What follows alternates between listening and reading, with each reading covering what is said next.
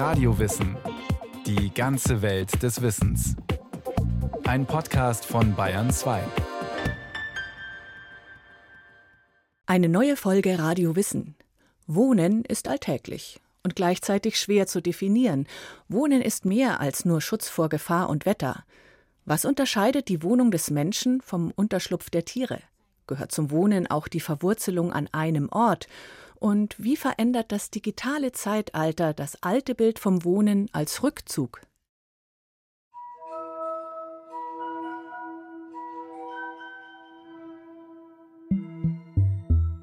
Es gibt da dieses Kinderspiel für lange Winternachmittage und noch längere Sommerabende. Für drinnen oder draußen. Ein Spiel, das sich sein eigenes Drinnen schafft.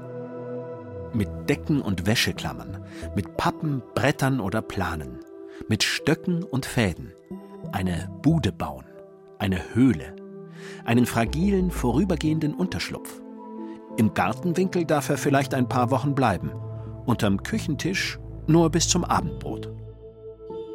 Eine Behausung, die mit simpler Bautechnik und viel Gefühl das Wohnen nachstellt, als elementare elegische Sehnsucht.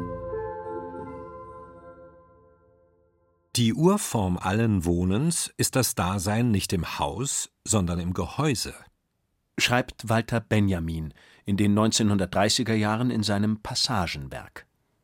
Das Gehäuse ein Bild für Rückzug und Schutz entliehen aus der Natur. Wie Tiere, die ihren Schutz mit sich tragen, braucht auch der Mensch einen Platz und eine Hülle. Als Affe richtete er sich ein Lager in den Bäumen oder im Gras ein. Ein echter Innenraum für sich selbst, der mehr ist als dieses Lager, machte ihn vielleicht erst zum Menschen. Ja, ich denke, das Menschsein sehr wesentlich damit zu tun hatte, dass Menschen sich Gehäuse eben konstruiert haben. Und sozusagen diese Art von Rückzug in die Innerlichkeit hat, glaube ich, überhaupt erst so etwas wie die Kreativität des Menschen ausgebrütet, also auch der Ausschluss der anderen, die man nicht bei sich haben wollte. Der Philosoph und Publizist Florian Rötzer hat ein Buch über Sein und Wohnen geschrieben. Die primitive Behausung der frühen Menschen bietet nicht nur Deckung vor Hitze, Kälte, Wetter und Feinden, sie schirmt auch vor der eigenen Horde ab und gibt ihren Bewohnern einen eigenen Raum.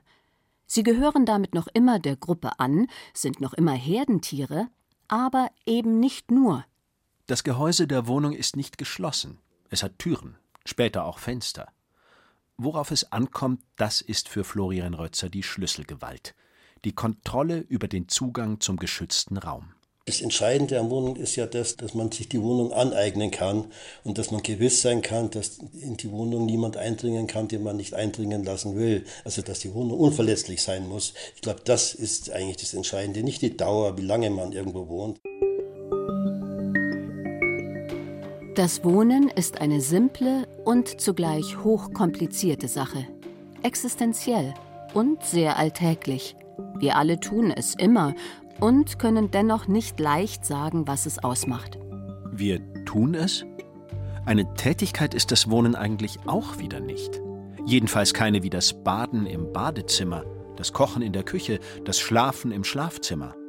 Dass das Wohnzimmer in ähnlicher Weise dem Wohnen diene, kann man nicht gut sagen. Das Wohnen ist eher all das zusammen. Vielleicht auch eine Gestimmtheit, in der all das geschieht eine besondere Gefühlslage.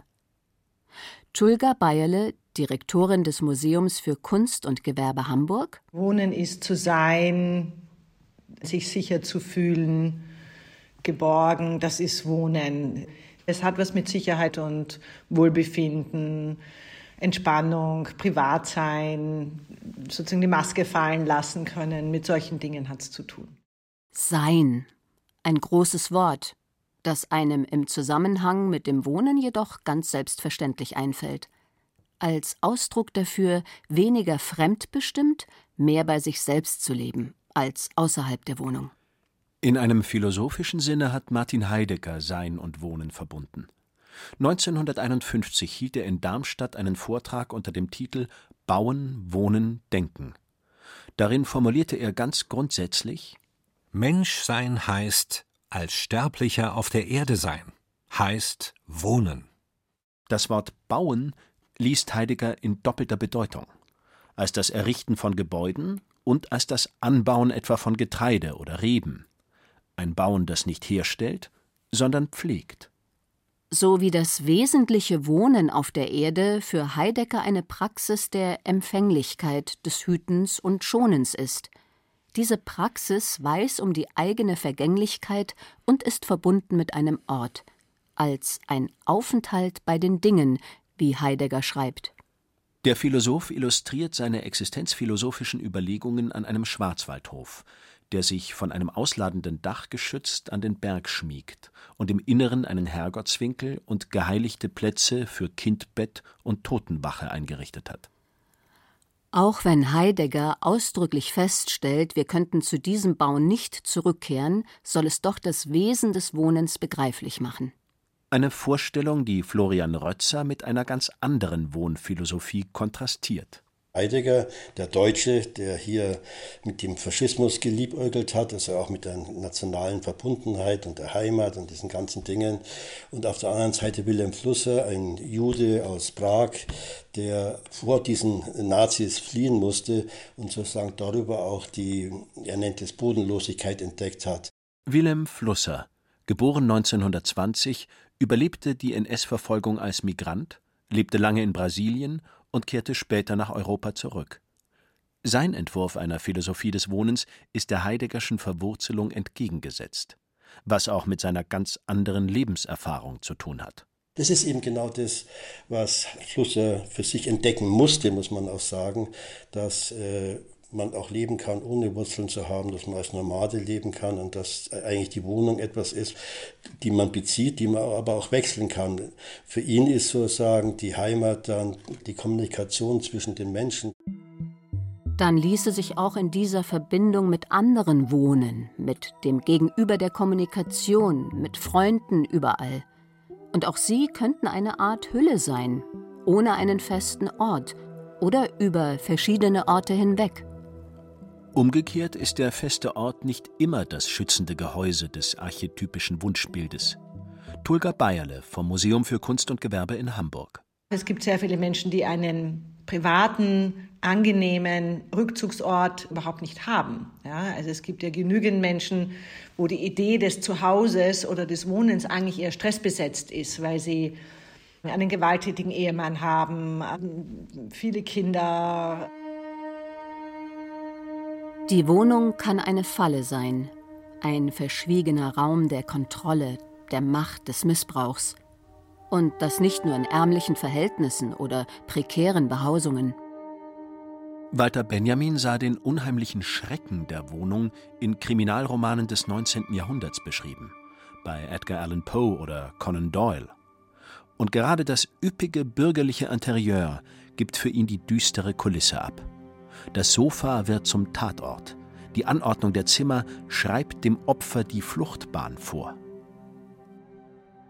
Benjamin war fasziniert von den überdachten Ladenpassagen in Paris, denen er sein großes Passagenwerk widmete.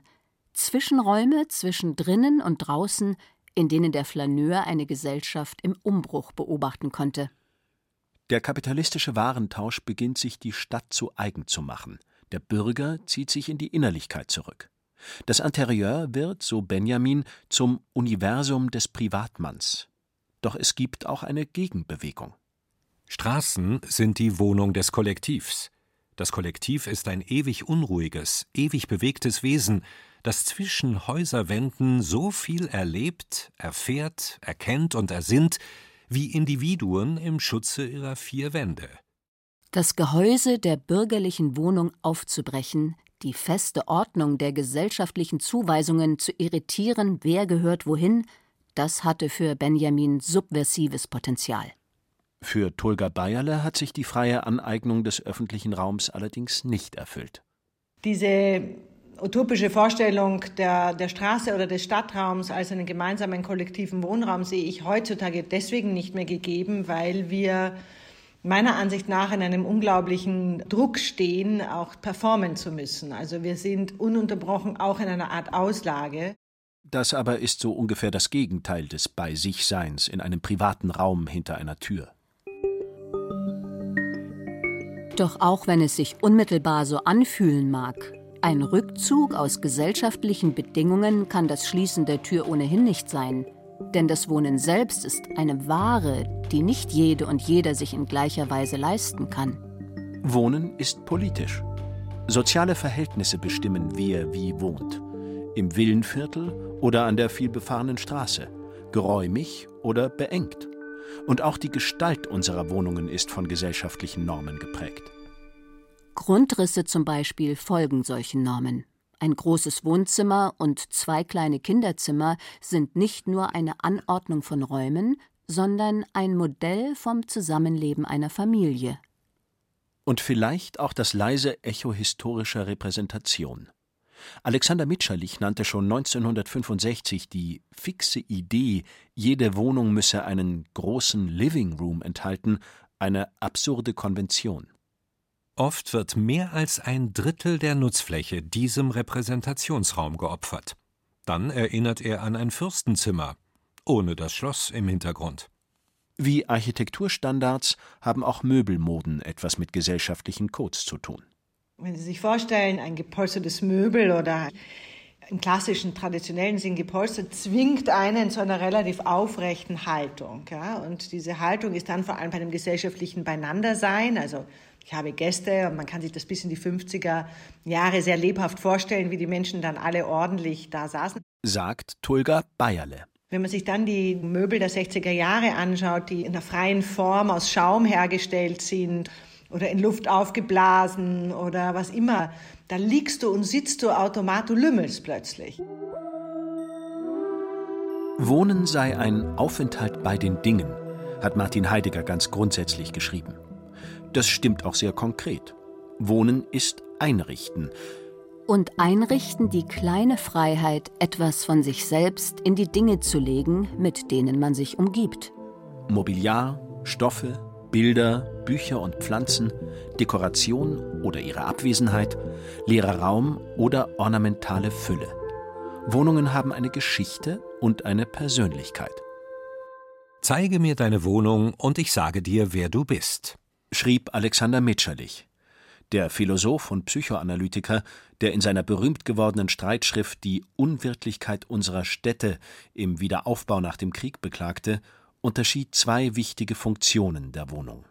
Die biologische Schutz- und die soziokulturelle Ausdrucksfunktion.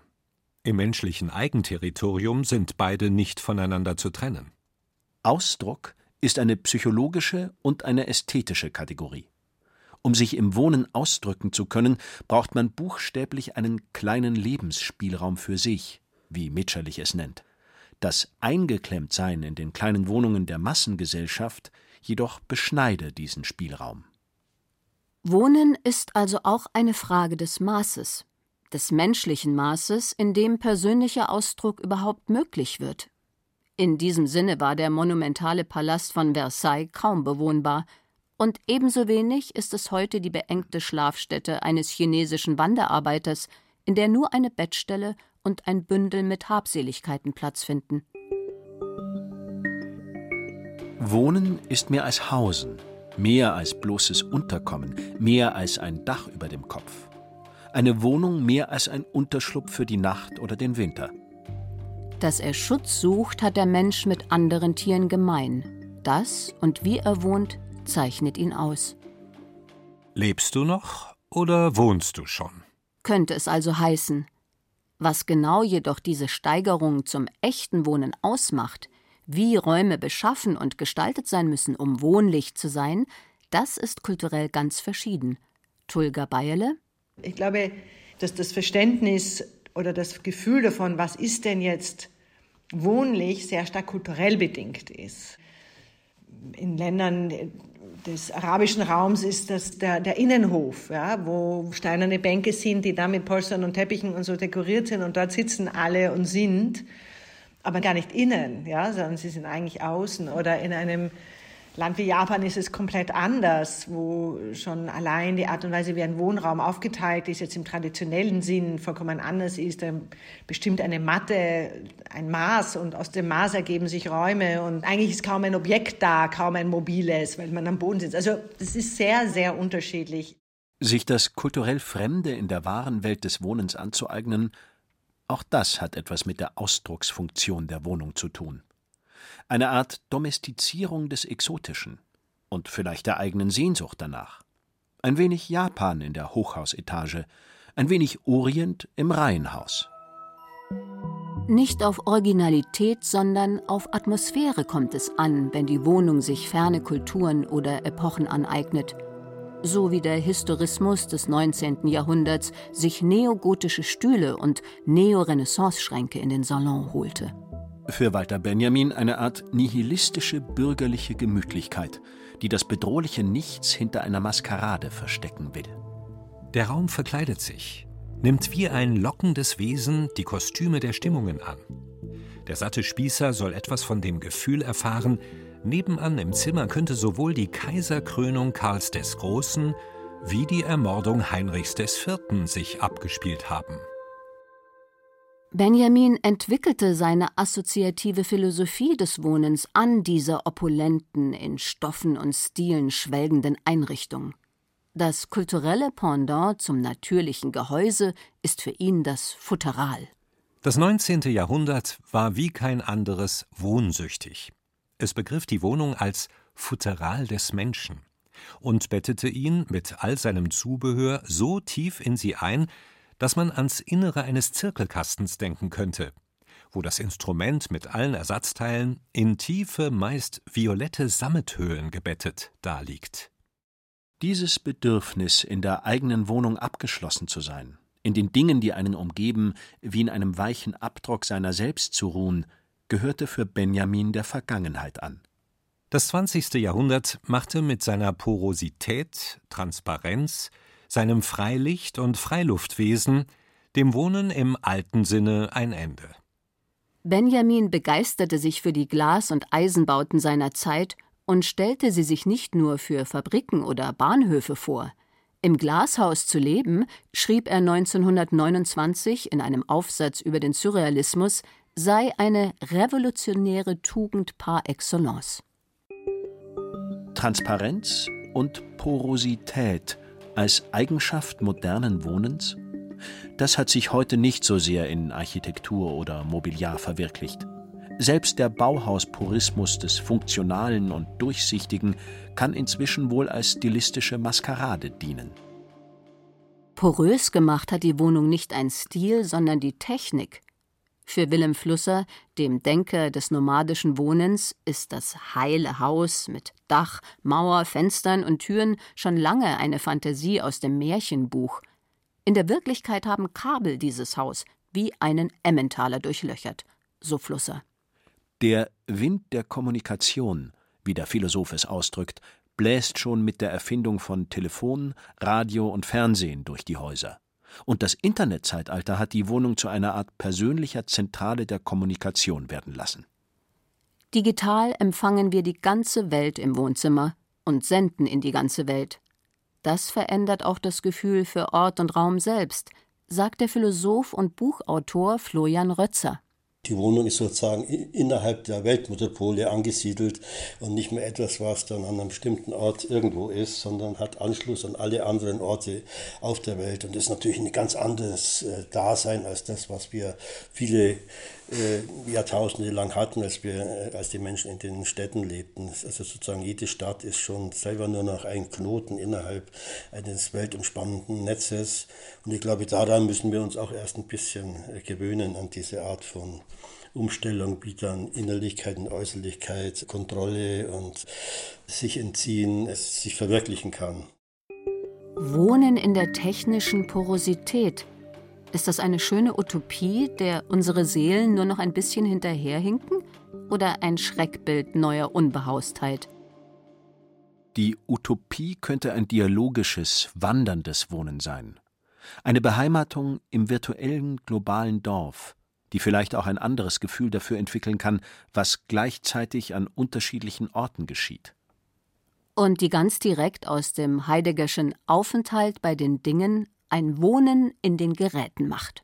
Und wenn wir denken, dass immer mehr Menschen als Singles leben, die dann auch vielleicht dann eben umherziehen und sich dann möblierte Wohnungen aneignen, dann wird natürlich möglicherweise diese Art des Wohnens auch schon zu einer vergangenen Geschichte. Man hat dann wahrscheinlich seine Wohnung insofern mit dabei, indem man seinen Laptop oder sein Smartphone oder sowas dabei hat, da wo man sozusagen alles an Persönlichen gespeichert hat, während der Schrank oder die Truhe oder das, was sonst so zum Inventar gehört, vielleicht gar nicht mehr so wichtig wird.